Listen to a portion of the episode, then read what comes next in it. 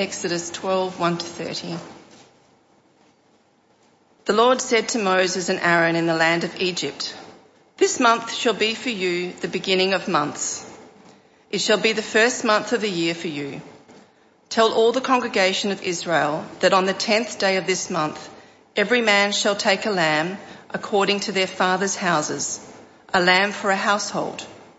And if the household is too small for a lamb, then he and his nearest neighbour shall take according to the number of persons according to what each can eat, you shall make your count for the lamb. Your lamb shall be without blemish, a male, a year old. You may take it from the sheep or from the goats, and you shall keep it until the fourteenth day of this month, when the whole assembly of the congregation of Israel shall kill their lambs at twilight. Then they shall take some of the blood and put it on the two doorposts and the lintel of the houses in which they eat it they shall eat the flesh that night roasted on the fire with unleavened bread and bitter herbs. They shall eat it. Do not eat any of it raw or boiled in water, but roasted, its head with its legs and its inner parts. And you shall let none of it remain until the morning. Anything that remains until the morning you shall burn. In this manner you shall eat it, with your belt fastened, your sandals on your feet, and your staff in your hand and you shall eat it in haste. It is the Lord's Passover. For I will pass through the land of Egypt that night, and I will strike all the firstborn in the land of Egypt, both man and beast, and on all the gods of Egypt I will execute judgments. I am the Lord. The blood shall be a sign for you on the houses where you are, and when I see the blood I will pass over you, and no plague will befall you to destroy you when I strike the land of Egypt. This day shall be for you a memorial day, and you shall keep it as a feast to the Lord throughout your generations. As a statute forever, you shall keep it as a feast. Seven days you shall eat unleavened bread. On the first day you shall remove leaven out of your houses, for if anyone eats what is leavened, from the first day until the seventh day, that person shall be cut off from Israel. On the first day you shall hold a holy assembly, and on the seventh day a holy assembly. No work shall be done on those days, but what everyone needs to eat, that alone may be prepared by you. And you shall observe the feast of unleavened bread, for on this very day I brought your hosts out of the land of Egypt. Therefore you shall observe this day throughout your generations as a statute forever. In the first month, from the fourteenth day of the month at evening, you shall eat unleavened bread until the 21st day of the month at evening. For those seven days, for seven days, no leaven is to be found in your houses. If anyone eats what is leavened, that person will be cut off from the congregation of Israel, whether he is a sojourner or a native of the land. You shall eat nothing leavened. In all your dwelling places, you shall eat unleavened bread. Then Moses called all the elders of Israel and said to them, Go and select lambs for yourselves according to your clans and kill the Passover lamb. Take a bunch of hyssop and dip it in the blood that is in the basin and touch the lintel and the two doorposts with the blood that is in the basin. None of you shall go out of the door of this house until the morning, for the Lord will pass through to strike the Egyptians. And when he sees the blood on the lintel and on the two doorposts, the Lord will pass over the door and will not allow the destroyer to enter your houses to strike you. You shall observe this rite as a statute for you and for your sons forever. And when you come to the land that the Lord will give you, as he promised, you shall keep this service. And when your children say to you, what do you mean by this service? You shall say, it is the sacrifice of the Lord's Passover, for he passed over the houses of the people of Israel in Egypt when he struck the Egyptians but spared our houses. And the people bowed their heads and worshipped. Then the people of Israel went and did so, as the Lord had commanded Moses and Aaron, so they did. At midnight, the Lord struck down all the firstborn in the land of Egypt, from the firstborn of Pharaoh who sat on his throne to the firstborn of the captive who was in the dungeon, and all the firstborn of the livestock. And Pharaoh rose up in the night, he and all his servants and all the Egyptians, and there was a great cry in Egypt, for there was not a house where someone was not dead. Uh, well, you'll need your Bible uh, open to the passage that was read and a little bit around it. Uh, I was thinking, what, what can I do when, when I come to speak? And, you know, it's not actually that long till Easter. So Passover in the Old Testament is the background to Easter, so there's, there's, there's the link. Um, so let's pray as we come to consider uh, this idea. Uh, Heavenly Father, help us now as we approach your word. Cause us to trust your saving promises in Christ and help me to speak clearly and faithfully. Amen. Well, I don't even know now what I was doing at the time. A couple of months into last year, I was at college. I, I will have been doing something. Uh, maybe something even important that couldn't wait. And then the phone call came my wife, Megan, speaking fast and urgently. I'm out at the shops. You need to call the kids immediately. The kitchen is flooding. Suddenly, any plans or thoughts or work or other needs I had vanished and only one thing was clear, doing whatever I needed to do to get the water stopped and the water mopped up as quickly as possible. Nothing else really mattered. Now, thankfully we were able to fix the problem, replace a fitting that had burst, and so life returned pretty much to normal the next day. But my point is that sometimes something can come in that makes you act or see something differently or makes you change course. A bushfire alert can do that. Or, you know, two red lines on a rat test. Sometimes whatever else we had in mind, now we need to act. Israelites back in ancient Egypt would have had some pretty pressing needs. After all, they were slaves. The Pharaoh worked them ruthlessly and they cried out to God for rescue. That was their greatest need, you could say. The urgent thing. The most important thing. To be rescued from Pharaoh and Egypt. To be set free from slavery. To be their own people. But the Passover event of the book of Exodus won't let us say that. Because Moses doesn't come to the people and say, uh, you, you guys, wait in your houses while God comes along and saves you from, you know, your political problem, Pharaoh and Egypt. No. He, he comes to them with instructions about selecting a lamb, killing it, and painting its blood over, over the door. Something else is going on. Something actually more urgent now. Even in Spielberg's Prince of Egypt, there was a recognition of this. I, I came across this in a book. I confess, I haven't, after all these years, I haven't seen the movie.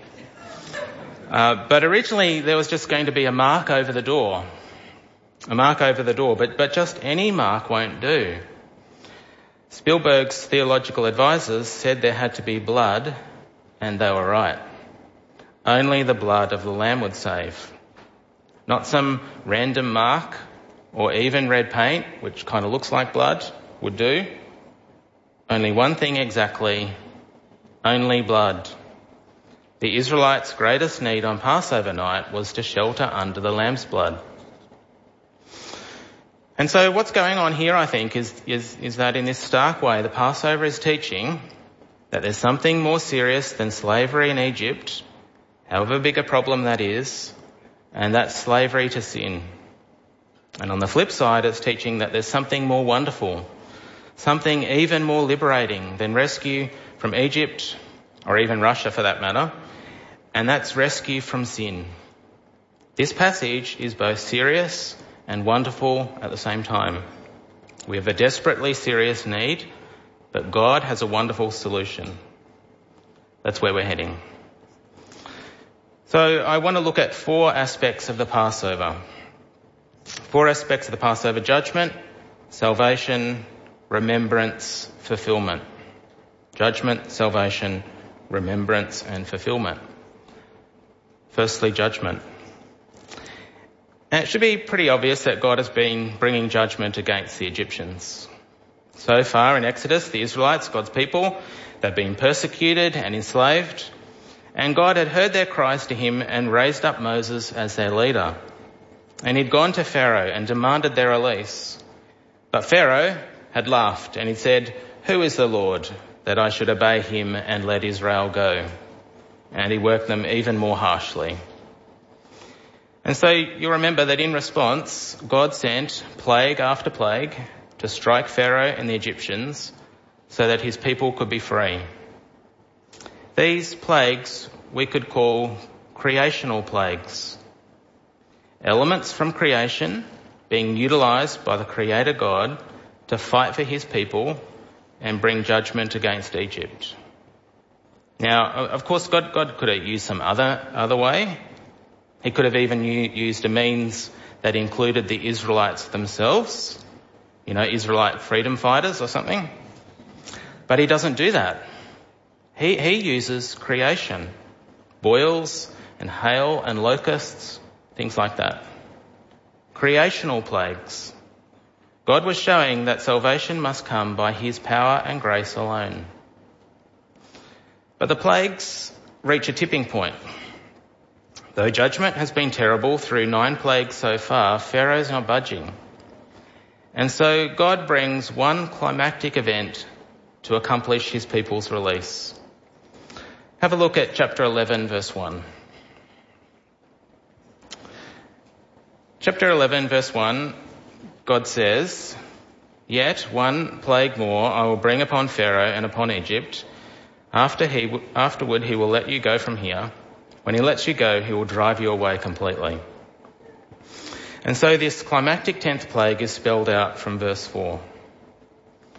Thus says the Lord, about midnight I will go out in the midst of Egypt, and every firstborn in the land of Egypt shall die, from the firstborn of Pharaoh who sits on his throne, even to the firstborn of the slave girl who was behind the handmill, and all the firstborn of the cattle.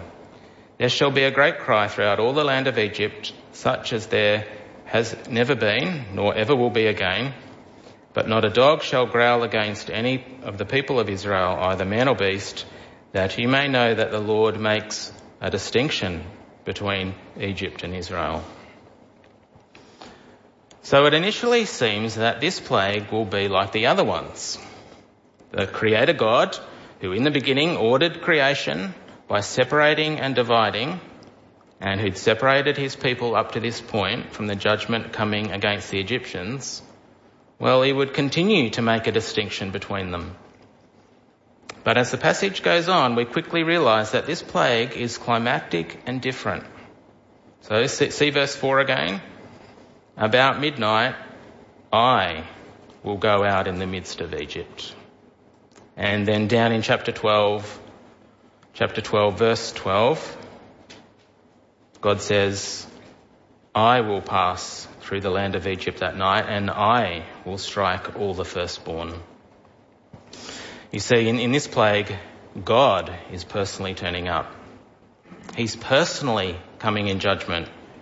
And that changes everything for not just Egyptian, but Israel, Israelite as well. So, so what's going on?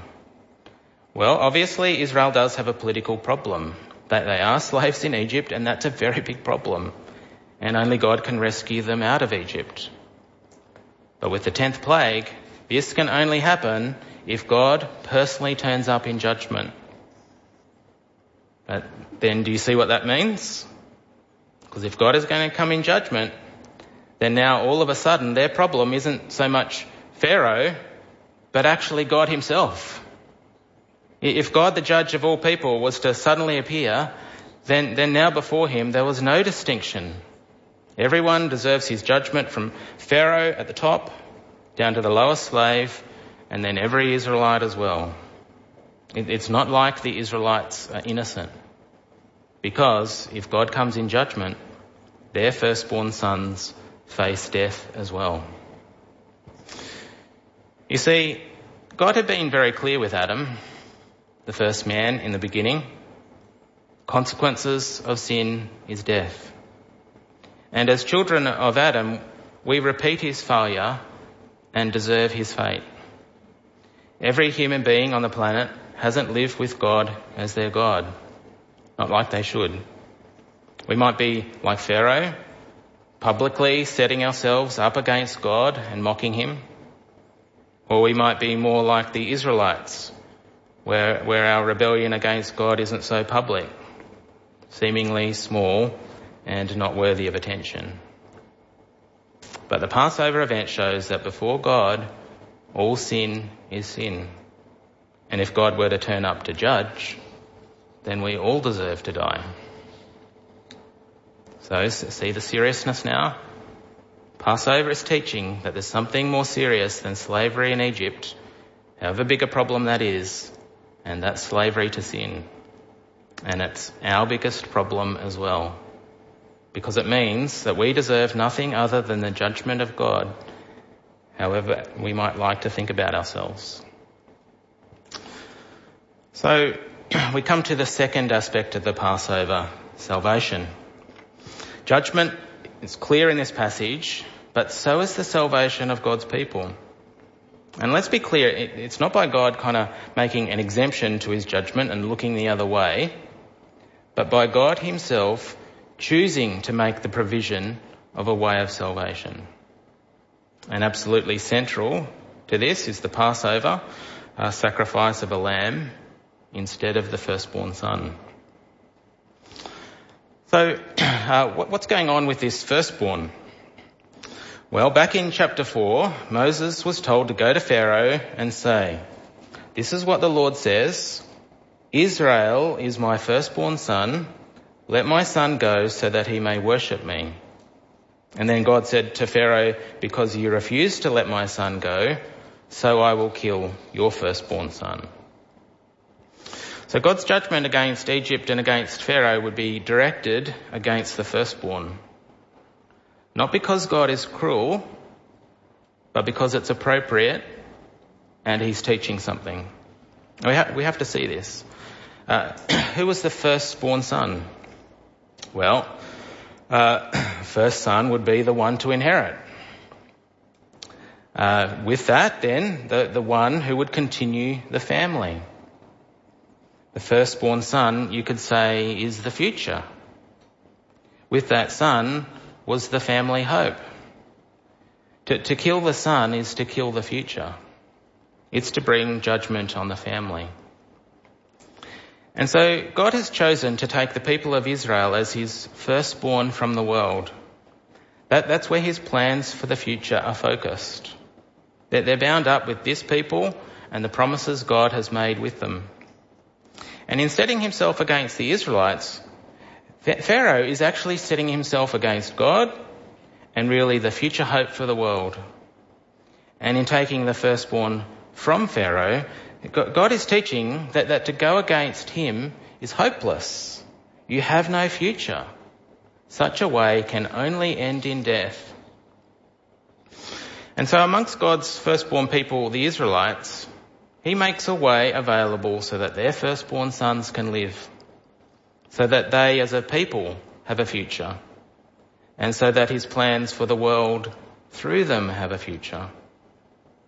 God's teaching that even though you rightly deserve it, there is a way to, a way to come through his judgment with a future. What is this way? It's a sacrifice, isn't it? Have a look at what they're to do. Chapter 12, verse 3. Chapter 12, verse 3 each man is to take a lamb for the family household. Uh, or if, verse 4, the household is small, they can join together with another house. Then, verse 5, the lamb or a young goat has to be without defect. You know, you can't pick a sick one you don't want. It, it has to be able to represent the son you love. And then verse 6, you have to take care of it for four days. So it's selected on the 10th, uh, take care of it until the 14th, that's four days. So it's not killed straight away. It's like it has to become part of the family. Uh, now, I, I, grew up on a farm and sometimes uh, there'd be a lamb we had to look after, put it in the backyard and bottle feed it give it a name.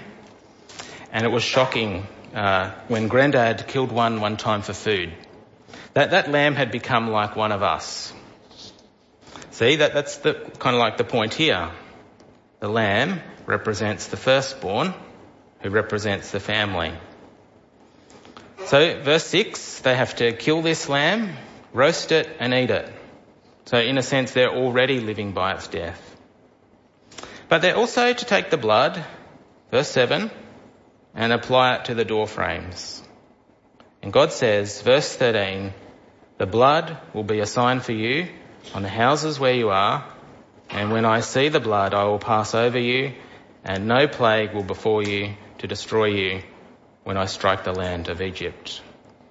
The blood isn't there so that God can work out who's inside. It's, it's there because he does know who's inside there. That there's a family deserving his judgment of death inside there. But the blood shows that there's already been a death, the death of a lamb. So on that night, there's a firstborn death in every house, the, the actual firstborn in the Egyptian houses, but a substitute firstborn, a lamb, in the Israelite houses.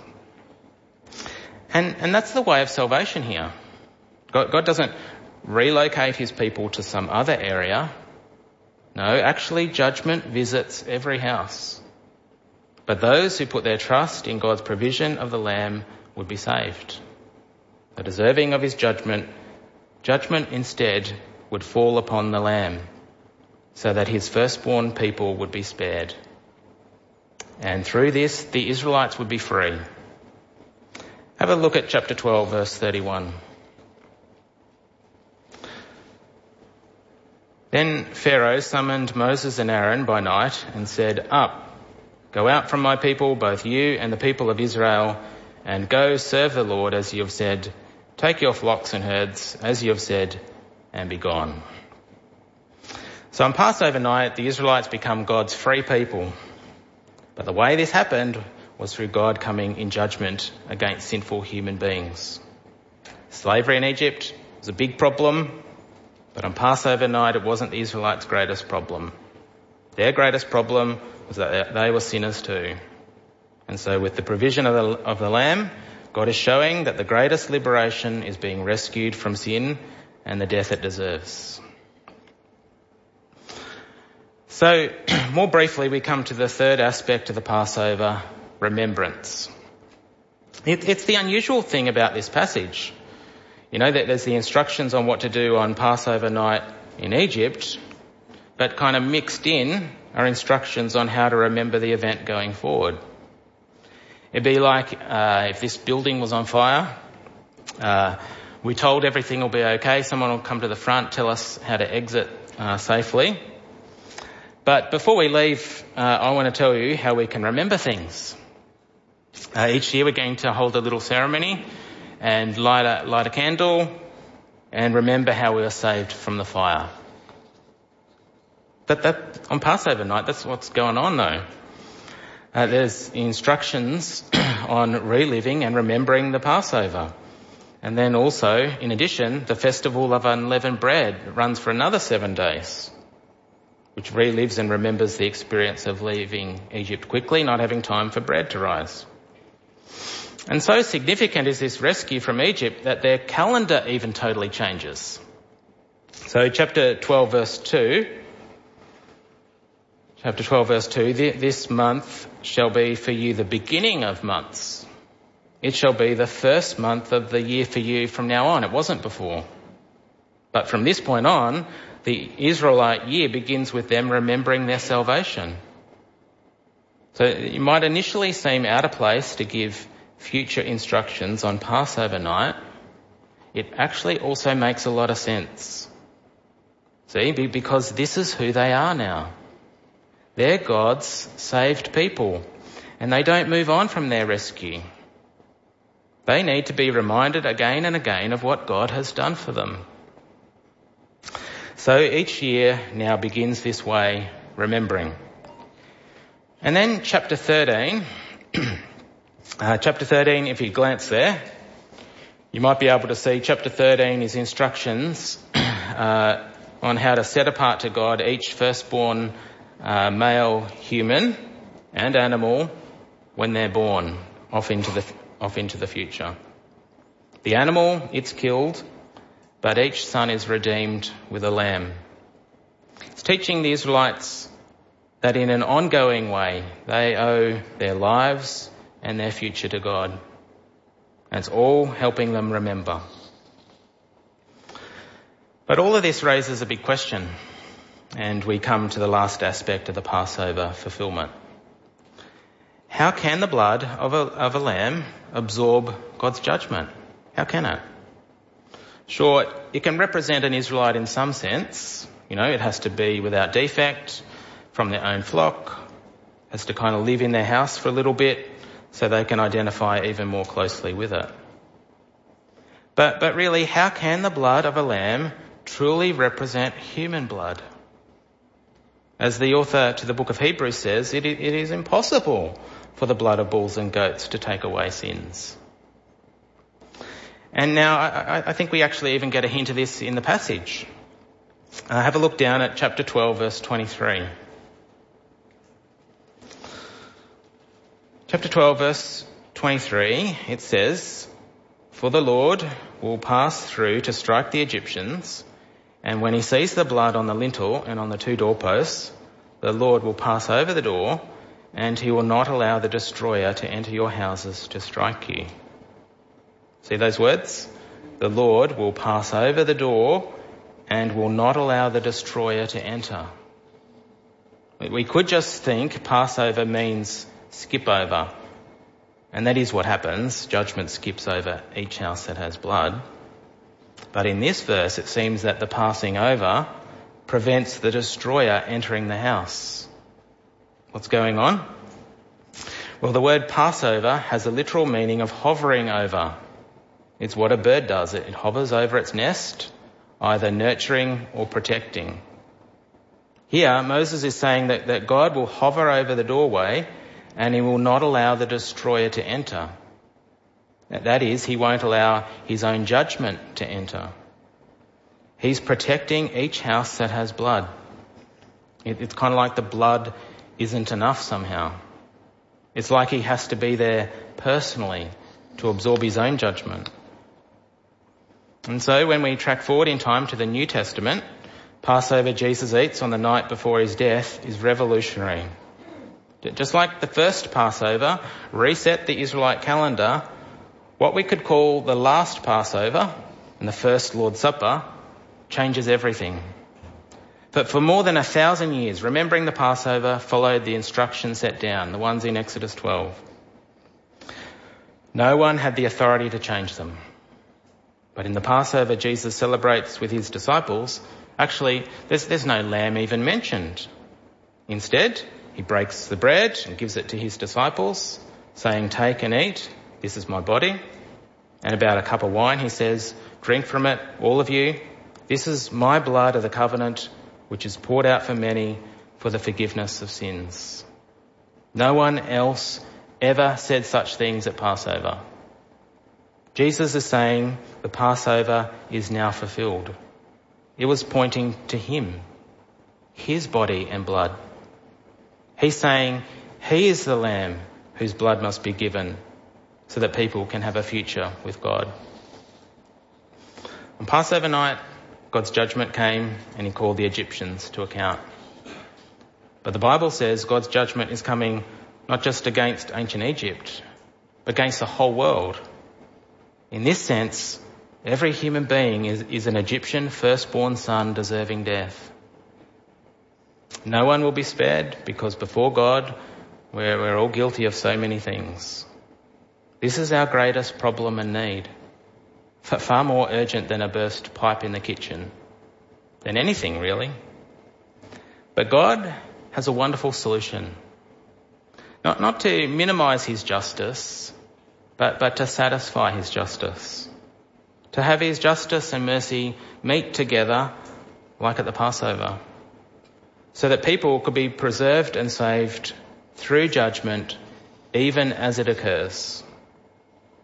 And so on the cross of Jesus, God's justice and mercy perfectly meet. The reason why God hovered at the Passover was because ultimately he must pay the price and protect his people from the judgment they deserve. See, only the true Lamb of God can take away sin. And so that's why on the cross, you know, no, one hovers over Jesus. No one protects Jesus because he is the Lamb of God dying for the sins of the world. And it's real human blood, his blood, that stains the cross. In Jesus, God is taking the punishment into himself, rescuing us from what our sins deserve, and setting us free. What an amazing God. Our need is great, but God's rescue is so much greater. I want to finish with three implications. Three implications. Number one, center on Jesus. Center yourself on Jesus. Without the death of Jesus, we're, we're ruined. On the night of Passover, salvation was found, was found, but uh, in only one place, each blood-marked house. And today, salvation is found in no one else than Jesus if we trust him. His blood covers us. Our judgment has now taken place in, in him. Nothing else makes us right with God. We, we must not move on from him. His death is central. And so if your life isn't already sheltering under Jesus, then you need to come to him urgently, just like the people on Passover night. Please center yourself and your life on Jesus. Number two, remember Jesus. Remember Jesus. Because he's the center, do whatever you can to remember Jesus and what he's done for you. Read his word, pray to him, keep meeting together with his people to hear his word taught and to celebrate the Lord's Supper, remembering his death. We, we don't move on from Jesus, so we need to remember him. And number three, marvel at Jesus. Uh, just marvel at Jesus. We're going to, going to be doing it for all eternity. How good and kind he is in so many ways, but specifically in his death, in the shedding of his blood, taking our place and securing our future.